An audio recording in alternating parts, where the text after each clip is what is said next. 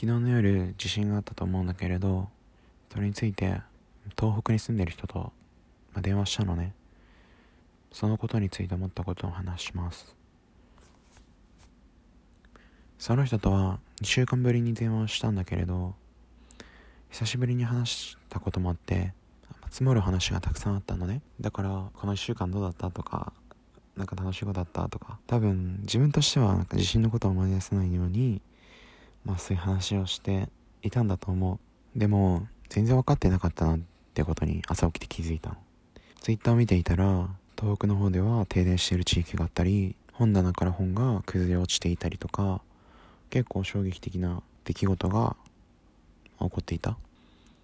昨日の夜話してた時はそんなことなんかほとんど想像できてなかった。だからなんか1週間の話とかしちゃった。けれど現実問題そういう話をしたかったわけじゃないのかなとか。なんかもっと相手の話をこう聞くこと傾聴すること状況をしっかり把握することに時間を使えたらよかったんじゃないかなってすごく反省した。なんか普段から心理学とか認知科学とかバイアスとかなんかもそういうことにすごい興味があって人間ってバイアスの影響を受けてるよねって。普段から頭の中で理解しているだけだったんだなって思わされた。昨日みたいにまあ突発的な出来事の時に自分がどう振る舞うかって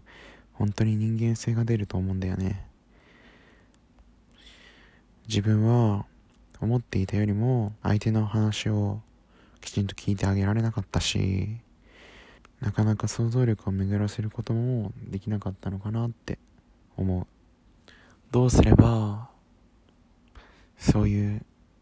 状況状況場面場面瞬間瞬間自分がああ自分のことしか考えられてないなって気づけるんだろうな。こうやって後から振り返るんじゃなくてその場で？うん。